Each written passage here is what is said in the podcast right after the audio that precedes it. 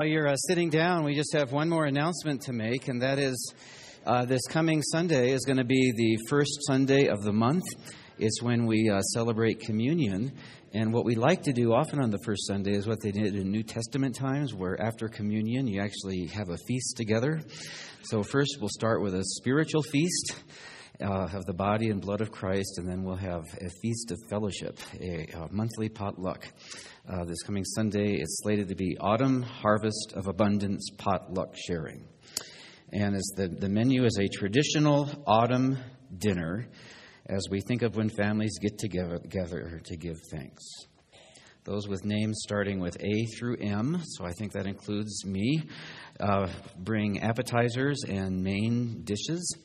Last names starting with L through Z bring salads, side dishes, or desserts. And we'll be sending out a congregational email this week just to remind you. I am really looking forward to that. Well, well once again, welcome to 40 Days of Community.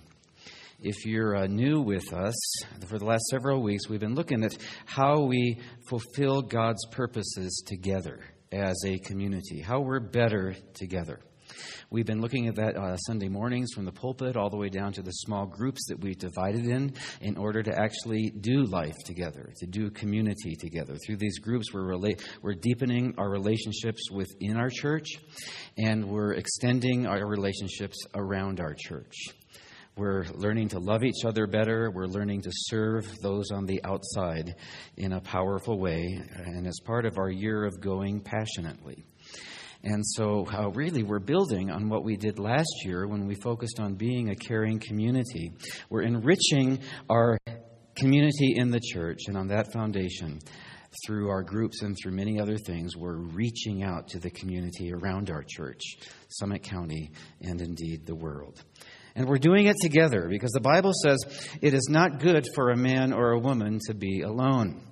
That's at the very beginning of the Bible, and you'll see that principle, that principle all the way through. God meant us for to, us to be in community together because we're a family. We're a forever family, and we better get used to each other now because we're going to live together for a long time. And uh, time is preparation for eternity. And so it's to that end that we're doing this. Whether you ever get married or not doesn't matter. Really, what matters is that you do have a spiritual family, a group of people that you can walk through life together. It's what the church is all about. Last week we looked at how we grow better together. When we really come together, there can be a synergy of becoming more like Christ, far more than when we're separate. This week, I'd like to look at how we serve better together how we serve better together. This week, as our groups start to turn outward to go shoulder to shoulder into various projects in the community, we'll have some instructions for how best to do that. God did not put you on the earth to live a selfish life, just to take up space, to breathe, to have fun, to retire, and then to die. There's a little bit more to it than that. God put you here to make the world a better place. He has a contribution that He wants you to make with your life that you uniquely uh, can make more than anyone else on the face of the earth because you are very unique. Contrary to popular uh, opinion, every person is a minister. Every time you help somebody else, you're ministering to that person. But God says, I don't want just you to do that by yourself. I don't want you to minister alone. I don't want you to be, you know, I don't want Lone Ranger servants. Sometimes that has to happen, but that's not the ideal. I want you to do it in community.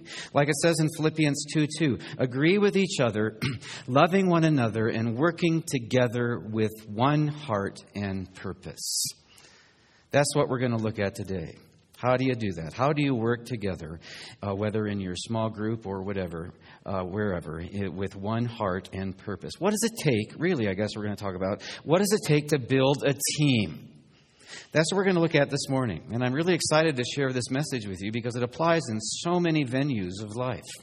Maybe in almost every venue. If you have a group of friends and you'd like them to, to, turn them into a team of friends, to experience the unique kind of togetherness and camaraderie that'll deepen your relationships like nothing, nothing else, here's what it involves. If you have a family or you're married and you'd like to make your marriage stronger or your family, there are four things that you need to build on. If you'd like to increase the team spirit at the office where you work, these are the four things you need to do. If you'd like to draw your small group together, as many of our groups are doing right now to reach out. Um, here is what you do four things. You can put them into a little acrostic, an acrostic that spells team. T E A M. I'm not sure who came up with this, but it's a classic. Uh, first, it takes T, and that is trust. It takes, you got to trust each other. Trust is the emotional glue that, that draws you closer together uh, as friends, to your family, to your small group. Without trust, you're never going to have the intimate relationship that God wants you to have. It's the emotional glue that creates a team. Teamwork without trust is impossible. Totally impossible. Me. One of Paul's main team members was a guy named Timothy. In 1 Timothy 6:20, he said, "Timothy, guard what I've entrusted to your care. I've entrusted you with some precious things. To build a team, here's the first step. You have to share responsibility. You have to let other people do it. To let other people do some work, you have to trust them. Doesn't matter what kind of team you're talking about. Anybody knows, you know, that a quarterback can't pass to himself. I've, I've, wondered once in a while, could a guy throw the ball and then run fast enough to turn around and catch it? I don't know. Maybe they've done that in the past. But that's not generally the way it works. If you're going to win the game, you got to pass the ball, right? To somebody else, not you. And it's all wrapped up in that one image. What do you need to hand off, for instance, uh, uh, in your group? I would suggest you hand off maybe who will lead the discussion next week. Rotate it around. Let someone else lead the, lead your uh, discussion. Let somebody else do that. It's uh, in every small group. There's some hidden talents. Would you agree with that? And we discover them as we get to know each other in every small group. Part of the job, whether the small group is a family or a marriage or a, an office work group or a 40 days of community group, part of the job of the group is to discover it, to uncover it, and to maximize and to trust the hidden talents of those in the group. In Proverbs 26, it says, Many people claim to be loyal, but it's hard to find a trustworthy person. That's interesting. That was written about a thousand years ago, and it's the same human dilemma today. The question is who do you trust? How do you know who to trust? Or even how do you find a trustworthy person? Or even more, when we deal with T, trust, the issue is how do I become a trustworthy person? It's got to begin here, right? Not with the others on the team, but with me. How do you earn people's trust? Well, you do it at least in three ways according to the scripture. You earn people's trust as we try to apply this in, in a more practical way. You earn people's trust by being consistent, by consistent behavior. Have you noticed how people hate surprises? They don't want you to be acting one way this time and acting another way another time. They want you to be predictable. They need you to be consistent if they're going to trust you. The Bible tells us that God uh, wants that of us. He wants us to learn to be consistent in serving Him. Then He trusts us and other people. It says in Luke uh, 16:10, "Whoever can be trusted with very little can also be trusted with much. You know, today it's really easy to want to serve God in the big ways, in spectacular ways, in the obvious and showy ways, even out of good motives to really give Him some glory. but God says you build trust by being faithful, by being trustworthy. I build trust in people's ability to trust me as a pastor by being faithful, by being trustworthy in the small things. The things that nobody sees, especially. It's kind of counterintuitive. You say, well, nobody sees me when I'm doing that. Well, yeah, but God does. Character is not built in the big things you do, whether praying or fasting or anything else. That's not character. That's not anything like what's most important in life. It's in the small things you do that nobody sees. And God says, if you're faithful in little things, I'll give you greater and greater and greater degrees of responsibility as you grow, and fulfillment and challenges. uh, because you've been faithful in little things. You don't get the great responsibilities first been, until first you've been faithful in the little ones. It's the ones that are little and maybe inconvenient that prove your character. Here's the second way you get people to trust you so you can be a good member of the team. Not just by being consistent, but by being confidential confidential. People trust you when they know that you can keep a secret. People trust you when they tell you something and they unburden themselves and they unload something on you and they know you're not going to go spread it all over. That you treasure what they give you. One of the rules for our small groups is that what is said in the group stays in the group. What is said in the group stays in the small group. You don't go talking to, about everybody else's business. It's confidential for those that are in the group. They've trusted you. They haven't trusted you to tell everybody else. This is huge when it comes to this issue. Proverbs 11:13 says, "A gossip betrays a confidence, but a trustworthy man keeps a secret." The third thing if you want people to trust you is not only by being consistent, and by being confidential, but by being close, not distant. Be close, not distant. You have to spend time with people in order to earn their trust. You don't trust people you don't know, do you? Proverbs 17 17 says, Friends love through all kinds of weather, and families stick together. They're close in all kinds of trouble. This implies proximity. It says you're close, you're together, you stick together.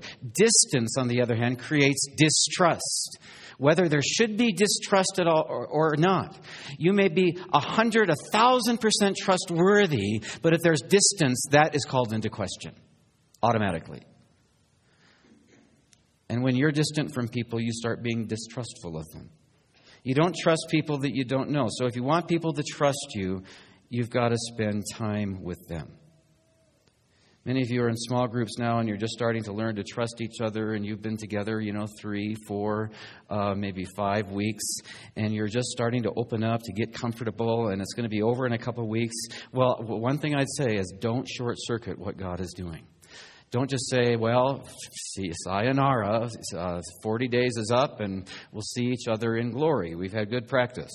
You know, God is building trust in your life and in other people's lives so that maybe it's going to bloom even more so over time. I'd urge you to seriously consider staying together, at least for one other study. Learn to build that trust. T. The second key to teamwork is E, and that is empathy empathy. That's the E in team. It takes empathy. The Bible tells us in 1 Peter 3 8, live in harmony with one another and be sympathetic. Be sympathetic. You're, ne- you're never going to live in harmony with each other, with your wife, with your friends, with your husband, um, with your kids, if there's not sympathy. Because when someone's hurting and there's not sympathy, they're going to feel disharmony. They're going to feel rejected sympathy, empathy. You can't have a team without being aware of what's going on in each other's lives. It's more than just working on a project together. You have to be aware of each other. That's why when people work together at the office, they may be working together, but they're not fully a team unless they know what's going on in each other's lives. You have to have empathy. Empathy is so important because, really, if you think about it, it meets two of our very deepest needs. First, I have a fundamental need to be understood. Everybody in life wants to have at least one other person in life who says they understand me. They, they know me. They understand what I'm thinking. You, you need to be understood. Everybody does. Second, if you have a deep need, it's a human need to have your feelings validated. You need somebody in your life who says, You're, you're not weird. Sometimes I think you are, but really, I know you're not weird. You're okay. You're not a, a, kook. It's okay to feel that way. That's very normal. Let me assure you, I've been there. Everybody wants to be understood and have their feelings validated by somebody else. That's what empathy does. It meets those two deep needs. Now, if you're going to build a team of friends or build your small group or anything else to strengthen your family, you've got to build empathy into the structure, the actual minutes and seconds of the time that you share together. How do you do that? How do you become an empathetic person? Well, three very simple ways. One, uh, two words slow down. Don't know about you, but I need to learn to slow down.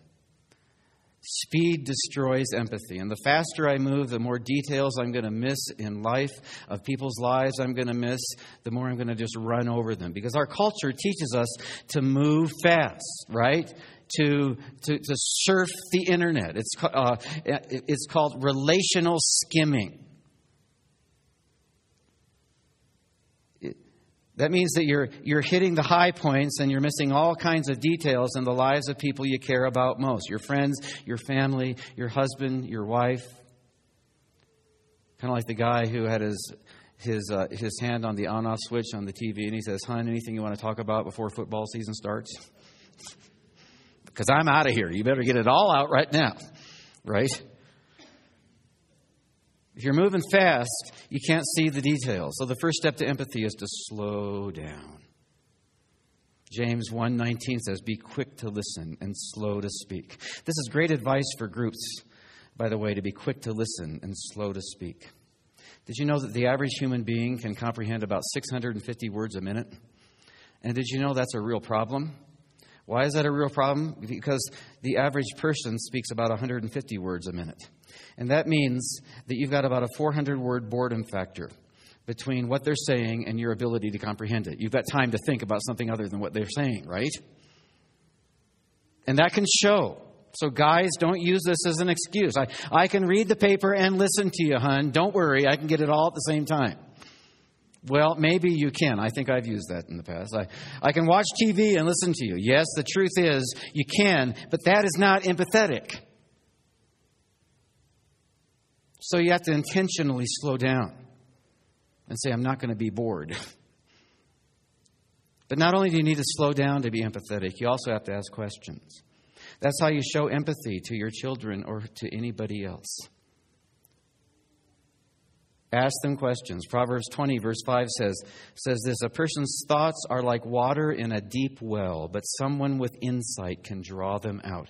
You ever feel like that? Your thoughts are like water in a deep well, and there's so much going on down there, but you can't see it. You barely even feel it. You need to get it off your chest, and yet you're stuck with it.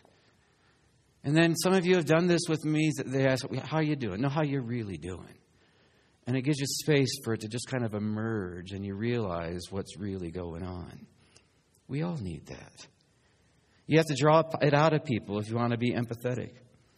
How do you do that? Well, the, the, first, people don't generally just blurt out their emotions. Some do, but most people hold their emotions pretty close to their chest, and they don't automatically share how they're doing. How you doing? Fine, standard answer, and I've left the church, right? Okay. They're not really telling you how they feel. They're just giving you the polite response because they don't know if you really mean it or not. How you doing can become a, a real serious question or just nothing. But if you say, and uh, this is one way, this is something of many that I've learned from Eric over the years. If you say, how you doing? And I say, I'm fine. Here's how you draw them out. You ask the question twice. Right? That's how you develop empathy. You learn to ask the question twice. I don't know how many times he says, How you doing? Oh, fine. No. How you really doing, Brian? And then the other thing you do is to linger over that. It means you don't be afraid of silence. You just be in the moment. You stay in the present. You ask the question, then you, how you really doing, and then you just kind of sit there. As if you really care about the answer coming. What a novel idea. You listen. You don't just immediately go into your agenda, you learn. You're not afraid of silence. So you slow down, you ask questions. This is how you be more empathetic. But third and finally, very basic two words show emotion. Okay? This is empathy. You show emotions. That's how you empathize with people. Proverbs 12:15 says, "Rejoice with those who rejoice and weep with those who weep." Empathy is more than saying, "I'm sorry you hurt." Empathy is saying, "I hurt with you. I've been there. I can imagine." You're willing to cry with them, to weep with them, to rejoice with them. The third key to being a team is T A, which you might say is accommodation. Accommodation. It takes trust. You have to build trust between each other to have a team in your small group. It takes E, empathy, and it takes A, accommodation. We're, we're all really different, aren't we? And sometimes we don't realize just how true that is until we start meeting together. What does accommodation mean?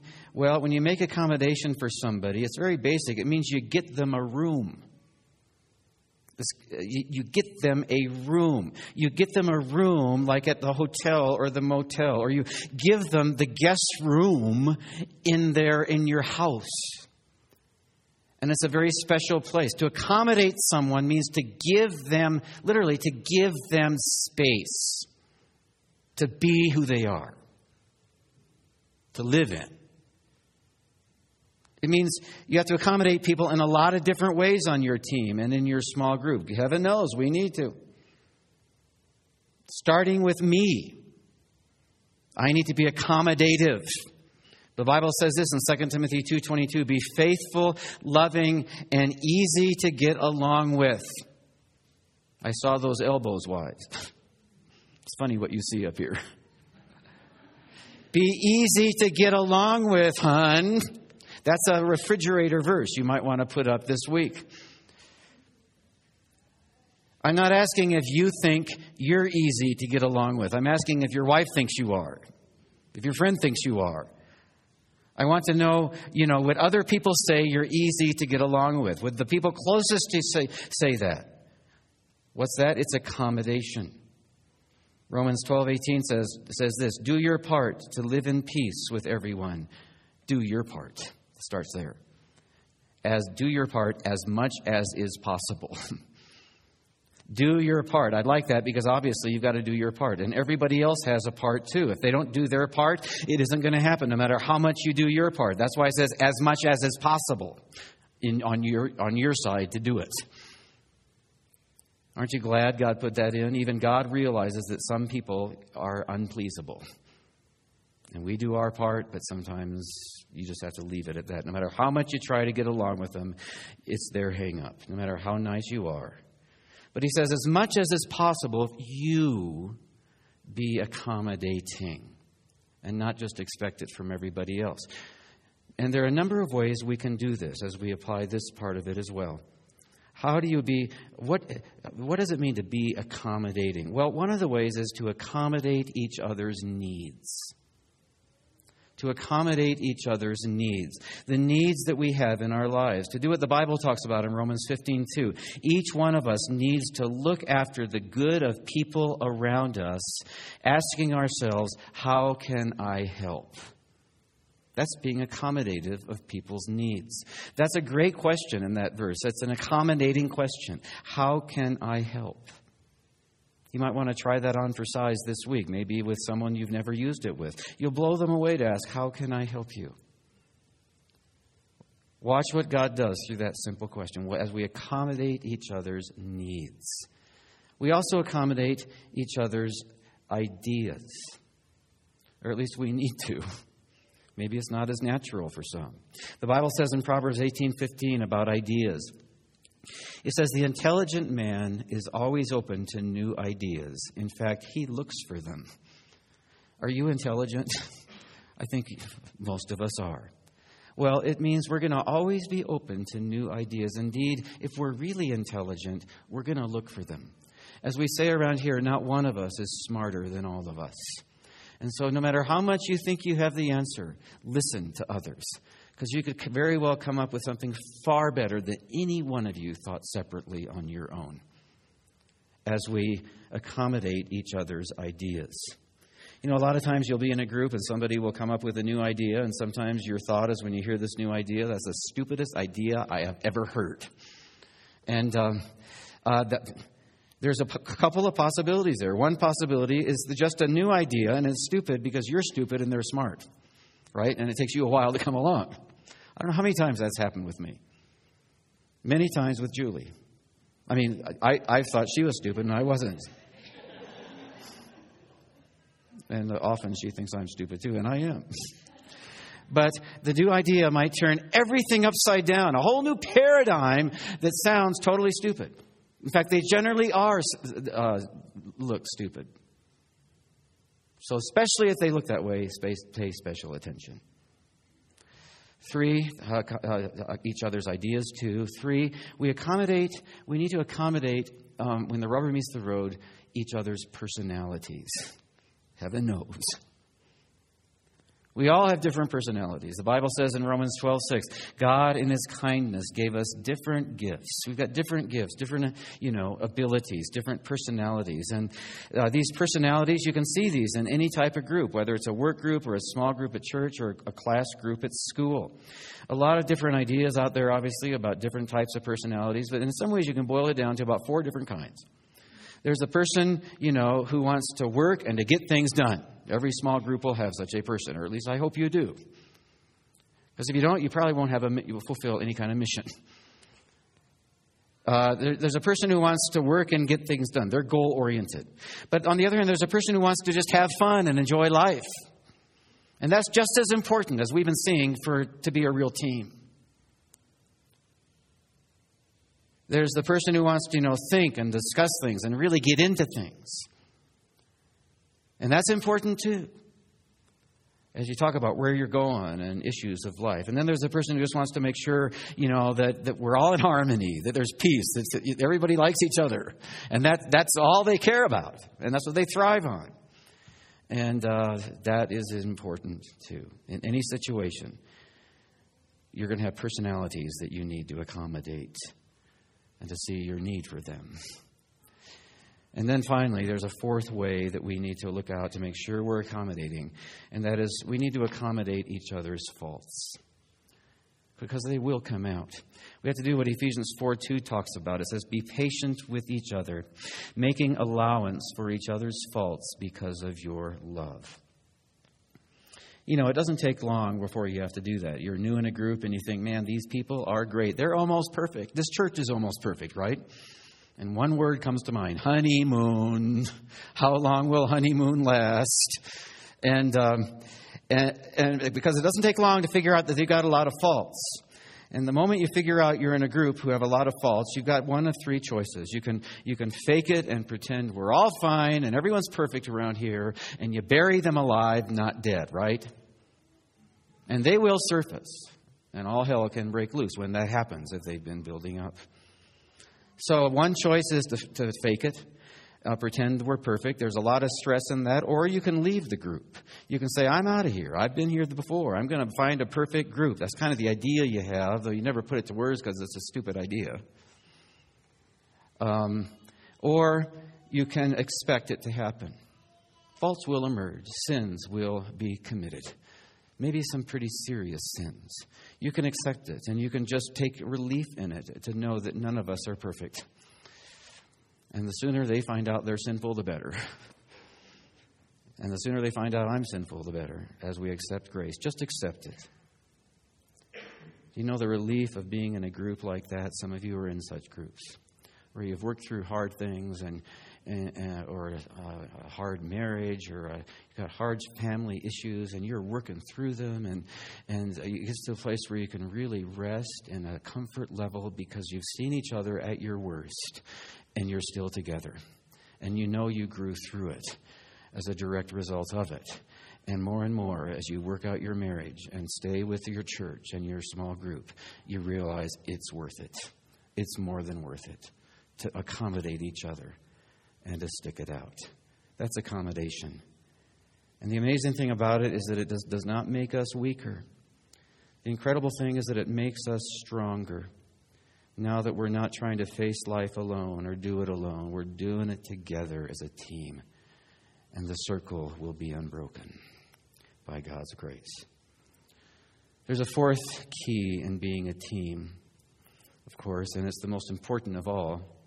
It's one that many churches leave out when it comes to small group ministries. Many families leave out.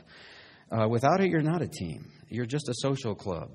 You can have trust, you can have empathy, you can accommodate each other's needs and differences.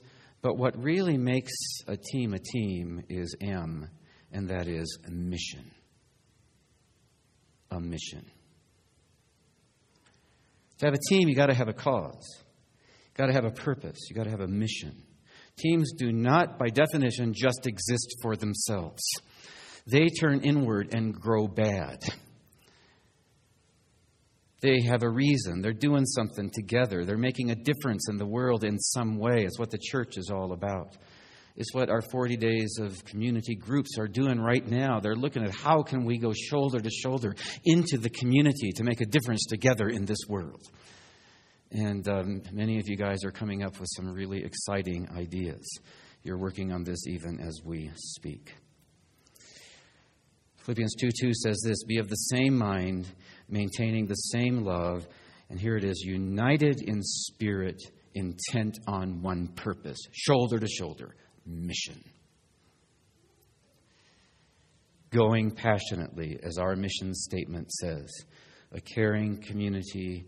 Yeah, we enjoy each other's company, but ultimately we're a caring community for the county and the world. Sharing Christ in word and deed. That's our mission. Which leads me to what I'd like to leave you with today, and that is this it has to do uh, with a guy who really does incarnate many of these things that we've talked about, as I've, I've already mentioned.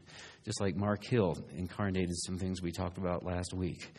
Uh, one of the most mission driven men I've ever met who really understands the meaning of empathy and accommodation, who's accommodated me, of all things and that is uh, Eric Robertson. So, Eric's uh, flying off this afternoon to interview with a couple of churches back east. And uh, both of us wanted to talk to you a little bit today just about how the history of, of uh, this and how it developed and uh, where we go from here. The um, where do we begin? I guess it started a little over 40 days ago. And um, you know, I shared with you some about this fast that I did, the six, six weeks fast. And in the midst of that, I said, there are some things I can't share. It's not uh, proper to share them yet. Um, today, it's content time to, to do that. And uh, I guess it goes back to our youth pastor search. You know, we've been looking for a youth pastor for quite some time. And um, it boiled down ultimately to two candidates. One, Tom, a guy named Tom Frazier who uh, was one of, I think, 110 resumes that we took in. And the whole uh, search committee was uh, uh, so excited about this guy. He just rose head and shoulders above them all. A diamond in the rough who God is going to use in a powerful way. And just as we were about to select him, another candidate came in whose name was Mark Hill. And uh, it didn't exactly throw a monkey wrench into our process, but it became uh, uh, turned it into something very interesting. And and so it was ultimately my decision, but not one of us is smarter than all of us. So I brought a search committee together to go through the whole process together, and we ended up with Mark and Tom Frazier at the top of the list. And um, we, I had slated uh, Wednesday, uh, Wednesday, I think it was September eighth so uh, a little over 40 days ago, to make our decision by. And Wednesday morning came around, and I still was not sure who I felt was God's man. I knew what I wanted. I mean, I was so stoked in a lot of ways about bringing Mark on board, though Tom had some gifts as well. But it, when it comes to staffing, I've learned over the years that just because it's what you want doesn't mean it's what God wants for the church. It's bigger than just your desires. And so uh, we had decided to make a decision by Wednesday lunch as a search committee. And I, there I was at Iron Hour Wednesday morning. And I still didn't know what, what, my, what I was going to say at the end of the discussion in terms of what I thought would be good. And uh, it just happened that Scott uh, Price and I showed up early to help out uh, that Wednesday morning. And Scott came up to me and said, You know, the board met last night. And uh, they, uh, this is clearly your decision as head of staff. But what they said is this they said, uh, you know, we've been talking about how it'd be nice to just hire everybody. and of course, you can't do that, especially these days. And they said that uh, as they talked about it, to them it, it boiled down to if I felt the best thing would be to bring Mark and Tom Frazier on board. So that Tom Frazier would oversee the overall youth ministry and minister to the parents. I mean, uh, Mark Hill would oversee the overall youth ministry and minister to the parents. And then Tom Frazier, he, Mark would be the older uncle, you know, and Tom Frazier would be the bigger brother. And we'd get uh, uh, the youth ministry backed in a powerful way. And that if it was time for Eric to transition out, that they would be in support of that decision. And it kind of took my breath away because, to be honest, it never crossed my mind that my, that would be uh, a possibility, much less a viable possibility. But it did two things. One, it reminded me, and I did, we just want to include you in the story of what developed so you can hear the truth of what happened. But it reminded me that here I had a board of elders. They said they were unanimous in this consensus though it was still my decision. And it reminded me of a principle I've used over the years, and that is if a board of elders of a church is unanimous, not that they're infallible, but it's about as close as I can probably get to the will of God for a church, whether or not I agree with it. Or at least that's the best place for me to start with that consensus. And it, my th- thought then did not go to Eric it went back to the very beginning of the process that we, uh, must have been nine months before, as we started looking at a youth, uh, the need for a youth pastor. And the board had a unanimous and an excited consensus that what our youth need is not just a youth director who doesn't have much education, but a youth pastor, a seasoned, a seasoned pastor who can oversee the youth ministry. And so we went forward with that, and we tried to raise money to make it possible in terms of our uh, in terms of our budget, and we weren't able to do that. So we dropped back to the plan B, and that is a youth director who is a diamond in the rough, who uh, hopefully God would use. And so then, lo and behold, my uh, nine months later, a youth pastor shows up, Mark Hill, and I thought, duh why didn't I put two and two together? That was the board's unanimous consensus, and then it happened. And I thought, Mark's the guy. Mark is God's will for this church, not just my will or the search committee's. And we had a consensus. And so that made my decision pretty easy when I went to lunch that day. and everyone shared first what they felt, and I shared last, and we were together. Well, then I was left with, with Eric. And I thought, what am I going to do with that? I need to take it seriously, but is, do I agree with the board? Because it's my decision. And I thought of experiences I've had in the past with staffing decisions when staff were asked to leave. And um, experiences I've personally had, uh, uh, experiences that I've heard other pastors talk about. And I have seen again and again how that can divide a church if it's not done in the right way, how it can permanently wound a pastor and his wife, or at least for many, many years, if it's not done in the right way. And I thought, I'm going to deal with this in the right way. And the best way I knew to do it, to give it up to God, to make sure God, it was a God thing and not just an elder or a senior pastor thing, was to go into a 40 day fast. And so that's what I wasn't able to tell you about months ago as to what launched me into this fast. And after about, I think it was two, two or three weeks of praying and fasting, that first God would show me as the head of staff as someone who always wants to see his staff fulfill their deepest calling in life and to release them to it. That he would show me what I feel. And then, secondly, that he would usher us through a process that could easily become the devil's playground. And so after about three weeks, I sat down with Eric for the meeting. And I, I just talked to him about how, um, you know, about how he has, speaking of mission, T E A M, he has the deepest passion of any man I've ever met for a lost generation, for young adults. And it just all kind of clicked together as I look back over all our conversations that we had over several years of how what he brings to the table here is, in many ways, just what we need as a church. um, of, of how he brings a young adult kind of an honesty. He brings a young adult kind of a passion for worship, a kind of integrity, a relational desire to really be together, and all of this stuff. And yet that's been honed by all these older adults and taught him so much and taught us so much. And what came out, what God clearly uh, uh, showed me, as uh, is that Eric, I feel it's time for your passion to be released into the fullness of your calling. And I said, What do you think?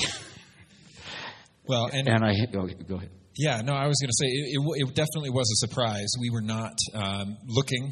We we didn't want to go. We we were here. We were start. You know, my kids were joining Cub Scouts, and you know, we were making uh, inroads into the community and loving it. And yet, as Brian said, there always has been. Um, well, let's put it this way: in three years, the ministry that I have loved the ministry that has fed me the most has always been outside the church, has been with uh, you know, non-believers and out in the community and with another generation. That is what has made me alive, and I've gotten the opportunity to do that here.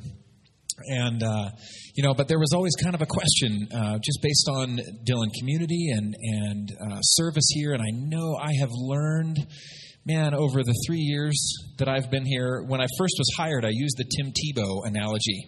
You know, he was very successful in one context, and then he moved into another context, you know, going from college football to the NFL. And I felt kind of a, an affinity for Tebow, and just, boy, I'm kind of doing the same thing. I wonder how he's going to do. And, uh, and yet, at the same time, the analogy kind of stops there because though you've got four years of eligibility in college football, a generation stands and needs to be ministered to. And so there was tension in my heart for sure. And so this, um, though we loved people, though I, uh, and I do, I have to honor Brian. Uh, in terms of staff transitions, this man, I'll, I'll tell you right now, he loves us and he loves our family like crazy. And his desire is to care for us and to protect us. Um, that's been his stated desire as well as his actions. Uh, he is a fantastic leader of staff and has done that well. And even through this transition, I, I, feel like we have been as honest as we've ever been. It's, it's been great to get to know you even more, and uh, uh, I respect you a ton. And the decision, Brian, I'll say it in front of everybody, I believe is right. As we processed through it that day, and as I thought about what we have talked about over the last nine months, that we've got, uh, and Annika was in the last service, we've got 50, between 50 and 60 kids in our children's ministry right now in Sunday school classes. And so in five years, those 50 or 60 kids and their friends are going to be in a youth program.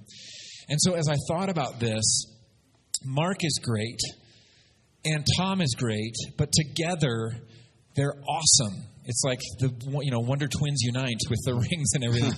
um, but it really is the absolute best situation that that we could possibly see for the youth program at DCC.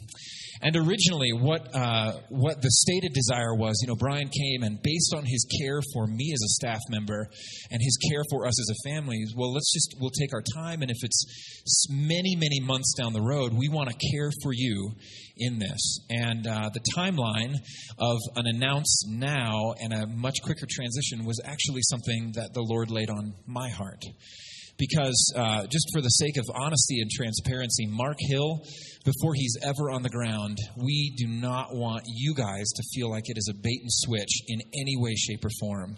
He is not taking my job. His focus will remain on the youth, though he will have other capacities. And, uh, you know, he and Tom, we are committed to the youth at Dillon Community. And even as I'm leaving, I'm committed to the youth of Dillon community. And so I thought, boy, it's it's best for the youth, it's best for you, it's best for Brian that let's just accelerate this and uh, just be open and transparent.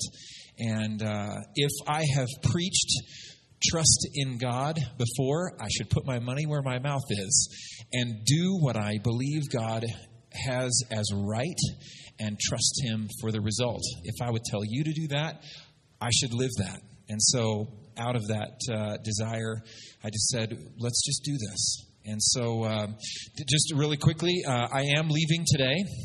I have a four o'clock flight out of Denver that uh, I'd love to stay and process with you guys, but I'm going to have to run just to make sure I catch that flight uh, for an interview. And there have been, the timing of it was interesting, right? As Brian initiated his fast several weeks before I knew, I had actually gotten a call that I had to turn down to say, Yeah, I'm not interested. We're happy where we are. Uh, and then obviously the Lord had brought that opportunity in the, in the time. There have been others uh, back in the Midwest and uh, the East Coast. And so we don't know what God is going to do for our family, but I know that God is good and He will care for us and that He's got big stuff in store for the youth of our church. Uh, and again, just publicly, Brian, this is the right decision. I honestly believe that. As I look at the whole picture, I see what you're seeing. I would have done the same thing. I agree with you. I support the decision and the way you have made it. There is no better prayer covering that any man could have done than what you did for this decision. And so, thanks for your leadership that way. And uh, I love you. I do too, Eric. Thank you. The two man pat.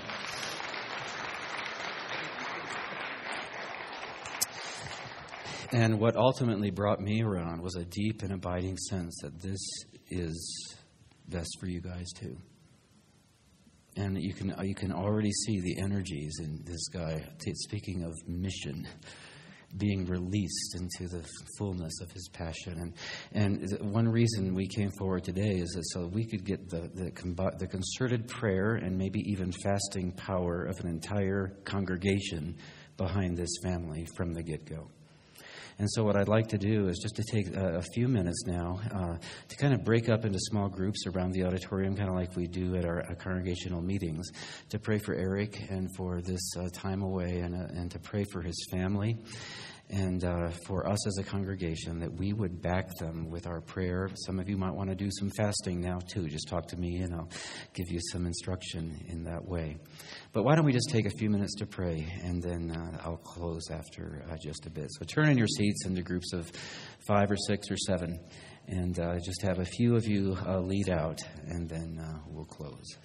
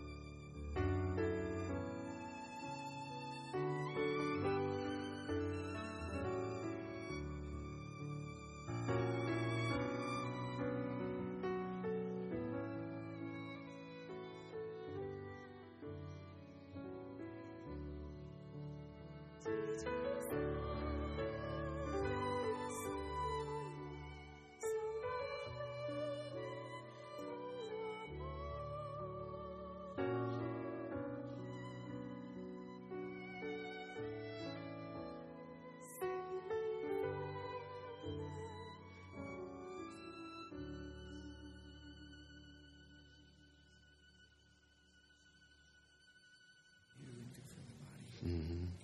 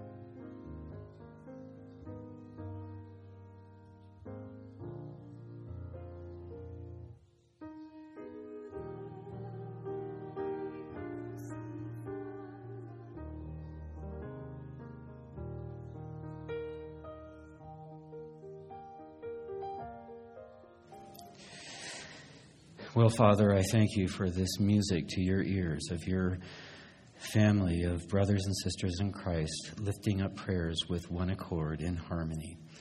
And Father, I, I do pray that you would hear our prayers and that uh, you would um, bring Eric and his family to a place of, of ministerial abundance, the likes of which they can only now begin to imagine. Thank you, Father, for how much you have built into their lives and built into us as you've built into them. And uh, Father, we pray you bind and rebuke the evil one in all the ways that he'll try to discourage and to sidetrack from your best for them. And so we uh, commit them in, into your hands now. Thank you that we can have a role in a, such a concrete way in the weeks and months ahead. I pray that we'd be faithful to care for them. In Jesus' name we pray. Amen.